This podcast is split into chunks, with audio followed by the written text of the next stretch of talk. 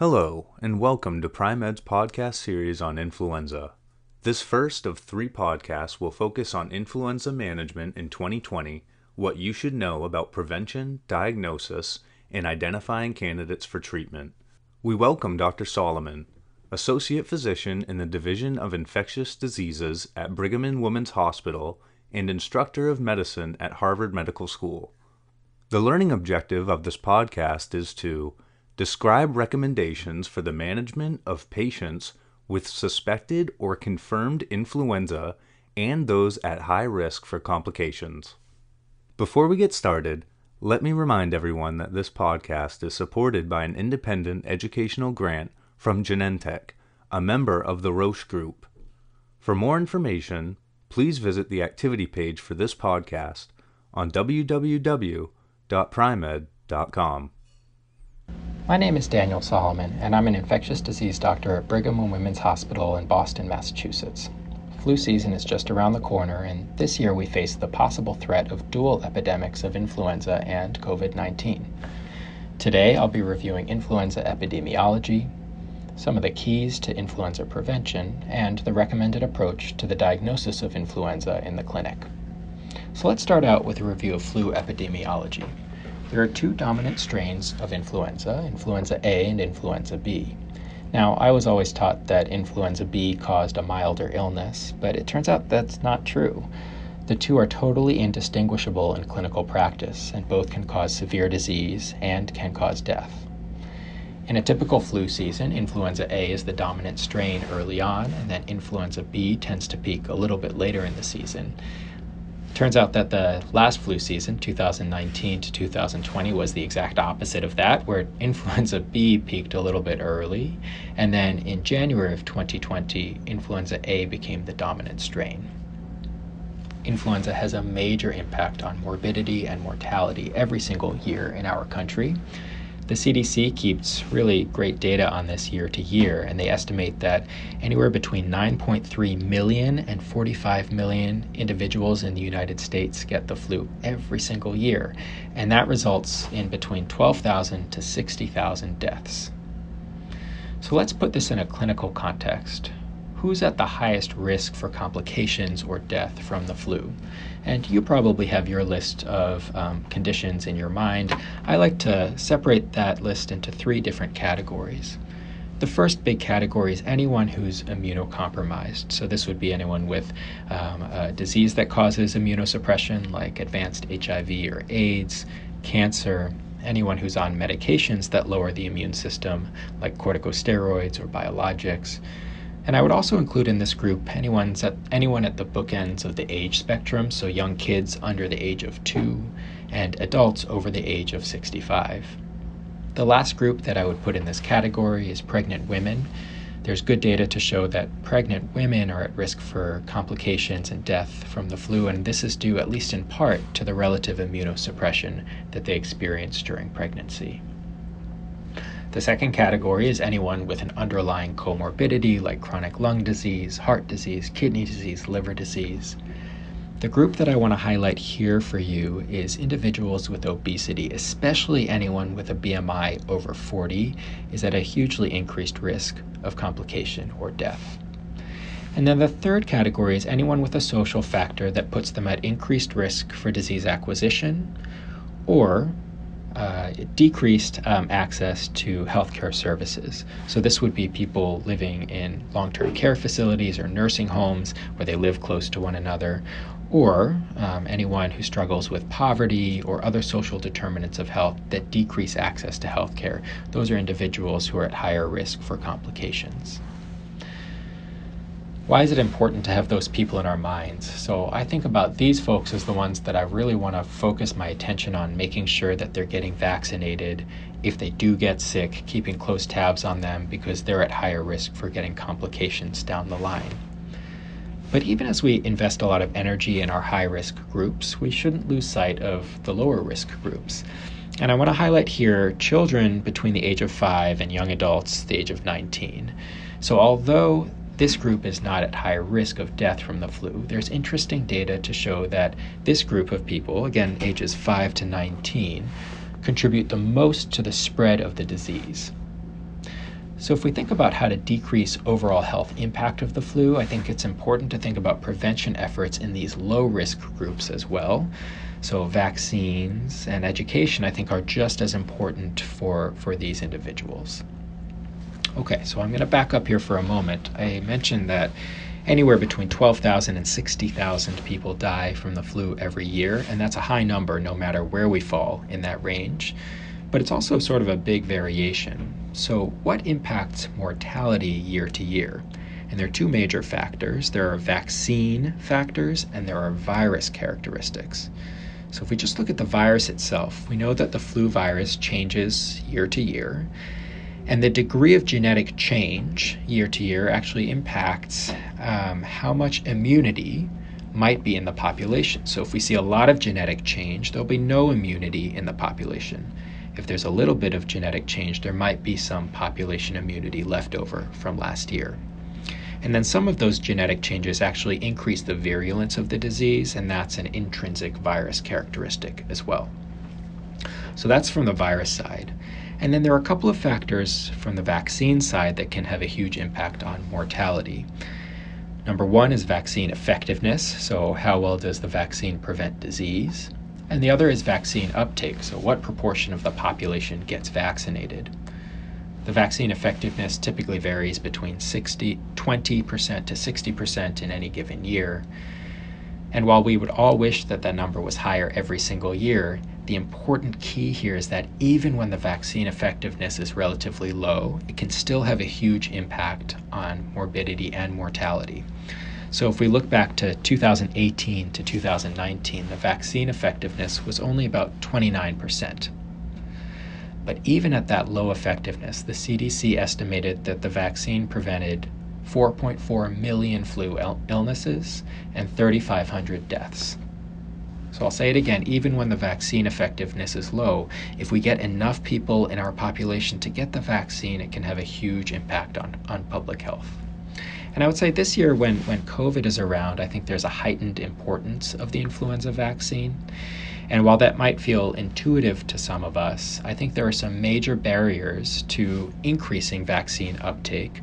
Um, and some of those are unique to this year. So, you know, as we have shifted our clinical operations to providing a lot of our care via telemedicine, a lot of the patients who rely on those yearly visits in September or October to get the flu shot may not have a touch with the healthcare system where they remember to get the flu shot. So, how can we overcome this barrier? Um, well, I think it's important just to lower any barrier there is to vaccination and make them highly accessible in the community. This is already happening at some pharmacies, but I would think about being creative, like setting up vaccine fairs uh, in schools or places of worship, just allowing people access to vaccines, especially individuals with a history of lower vaccine uptake, like young individuals or populations who have lower access to health care in general. So, you know, that's one barrier to vaccine uptake. I think the other major one is vaccine hesitancy or reluctance. I think there are a lot of people out there who just don't like getting vaccines, and, and that actually comes from a lot of different places. But I think it's a, a barrier that we have to think really hard about if we want to increase our numbers. You know, we're all so eager for a COVID vaccine, but the AP just did a study and said, um, you know, if there was a COVID vaccine today, how many of you would be ready to get it? And of that survey, only 50% of Americans in that survey responded they were ready to get the vaccine. And that number was significantly lower in some key populations that have been disproportionately affected by the pandemic, including Latinx individuals and black individuals. So, again, while it seems intuitive that this is the year to get that vaccine, I think we need to be cautious and, and creative about figuring out ways to um, partner with communities and make sure that they understand that the vaccine is safe and really effective. The final comment I'll say about flu prevention is that while the vaccine is our major tool for prevention, we have also learned a lot through COVID about how to decrease transmission of any respiratory illness. It turns out that if you look at the data from the end of flu season last year, there was this steep drop off in flu cases. And a big part of that was because of the measures that we had taken to decrease transmission of COVID. Both of the viruses are transmitted via respiratory droplets. So the things that we were doing to, to decrease COVID transmission, like mandatory face coverings and social distancing, also had a huge impact on the transmission of influenza. So I think this is a really important point as we think ahead to our upcoming flu season. If we are able to maintain some of those interventions, like mandatory face coverings in public, we may have the opportunity to decrease the transmission of both viruses simultaneously. And I'll say that preliminary reports out of Australia, where they're in flu season right now, suggest that the burden of flu is markedly decreased compared to prior years, and most people are saying that's due to some of these interventions that we're talking about. So I think this is a really critical point for our upcoming flu season. But even after the COVID pandemic, I actually think this data has important implications about how to decrease that mortality number every year. So, as I said, there are up to 60,000 deaths from flu every year. If we find out that these behavioral interventions, such as mandatory face coverings during flu season, um, in settings where there's a high population density, can decrease that number to 5,000 or 10,000, well, that would be really interesting. And we could think about saying, what did we learn through this COVID epidemic that we can apply to subsequent years to try to decrease that mortality number from the flu and overall keep our, our population healthier? So let's switch gears now and talk about the diagnosis of influenza in clinical practice. And just to simplify things for a moment, let's rewind the clock to before COVID and talk about our approach to diagnosis of respiratory virus um, during flu season. So let's take January 2018. Um, there's a patient who's calling in with uh, fevers and chills and maybe myalgias that started yesterday. And this morning they have a sore throat, cough, and some shortness of breath. So that's the clinical vignette we'll be working on. When we think about diagnosis of flu, I think there's actually two different conversations we should have. The first is in whom should we send a flu test? And then the second is which flu test should we be using?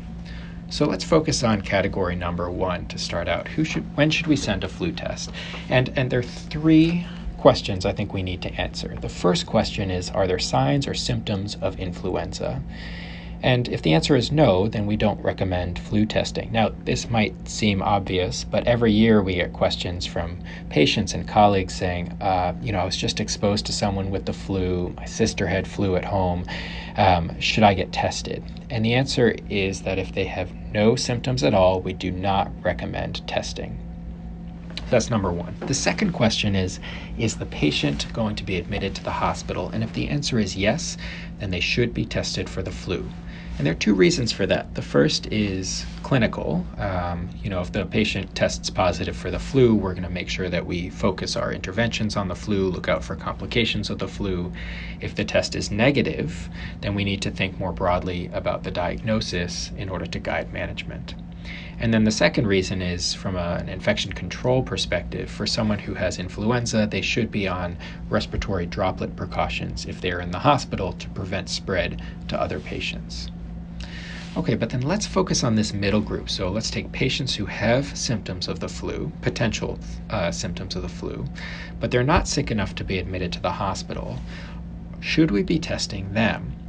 And the answer is yes, only if it's going to change clinical management. So let's think about that for a moment. If we are thinking about January 2018 and a patient called in with respiratory symptoms, the recommendation would actually be to manage them over the phone without a test. The idea being, you know, flu like symptoms in the middle of flu se- season are likely to be the flu.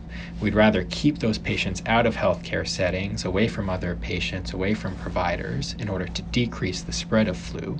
And we can initiate um, antiviral medication if indicated um, without a flu test. Now we can fast forward to 2020. I think that this is going to be a little bit more complicated because patients presenting with nonspecific symptoms of a respiratory illness There will be no way to distinguish between influenza and COVID on clinical criteria alone. Now, of course, there are different viruses. Uh, COVID puts people at higher risk for blood clots. On chest imaging, you might see those um, infiltrates, the ground glass infiltrates, more commonly with COVID, but influenza can do that too. So the only thing that will help us distinguish between flu and COVID is a diagnostic test. And I would argue that it's it is important to make that distinction for, for a couple of reasons. The first is that we manage the diseases totally differently. Um, for influenza, there are directed antiviral medications, oseltamivir and baloxavir, that have no viral activity against COVID whatsoever. COVID, we don't have good antiviral options for the outpatient setting, but there are several studies underway. The second reason to make the distinction is that the diseases typically follow a different time course. So, influenza symptoms typically peak at around day three and usually resolve when it's uncomplicated by about one week after symptoms start. For patients with COVID, they're at highest risk for complications and severe symptoms in week two or three of illness. So, making the diagnosis up front can actually help give anticipatory guidance to patients and let them know what to look out for. And then the third reason is infection control. You know, we really need to diagnose cases of COVID in order to decrease population transmission. Um, when we do things like case identification and contact tracing, we need to make that diagnosis. So, this year, when patients call in with nonspecific respiratory symptoms, um, I think we will have a lower threshold to recommend testing in order to make that distinction between flu and COVID because it will have an impact on our clinical management. So let's turn our attention to the second question, which is which test should we be using in clinical practice for the flu? Um, and uh, there, there are a lot of diagnostic tests that are available. Um, and the short answer to the question is that you may be limited by what is locally available. But I'll review two different types of tests here. Um, the first is a rapid diagnostic test, which is an antigen test. I think the benefit of this test is what it says in its name. It's rapid. It usually turns around in less than 15 minutes. It's a good point of care test that can be used in the clinic setting. The limitation to the antigen test is that its sensitivity is fairly low, especially early in disease, so we do see false negative tests. The other test that we recommend if you have access to it is a molecular assay or a PCR test. These tests take a little bit longer, um, but typically can um, turn around in a number of hours. Um, the PCR tests have a high sensitivity and a high specificity. So, if you have access to a PCR test, that is the test we would recommend using in order to make the diagnosis. One other test that I'll put on your radar is that um, there are companies that have created multiplex PCRs where you can do a single swab and do a PCR assay for a whole host of different respiratory viruses, including influenza A and B, and then RSV, respiratory syncytial virus, human metapneumovirus, adenovirus, um, parainfluenza. So it's a multiplex PCR test that will give us more granularity on diagnosis. And some of these platforms are also including COVID on their um, on their diagnostic assay. So this could be a really useful test um, in order to distinguish between influenza and COVID and any of the other respiratory viruses as well. I think the major limitation to a multiplex PCR is going to be cost. Um, these tests typically cost an order of magnitude more than a than a uniplex PCR, um, and if we're thinking about doing this on a on a large scale, I think that might be a major limitation. Okay, so I'm just going to summarize the um, testing criteria and then the test that we recommend here. So remember those three questions that you want to ask yourself. Number one, does the patient have signs or symptoms of influenza? If the answer is no, they don't require testing. Is the patient being admitted to the hospital? If the answer is yes, they absolutely should be tested for the flu. And then the third question is if they're not being admitted to the hospital, will the result of a test change my clinical management? And I think in the era of COVID, um, this this is going to be a challenge, um, and we may want to be doing more influenza testing this year um, than in years past.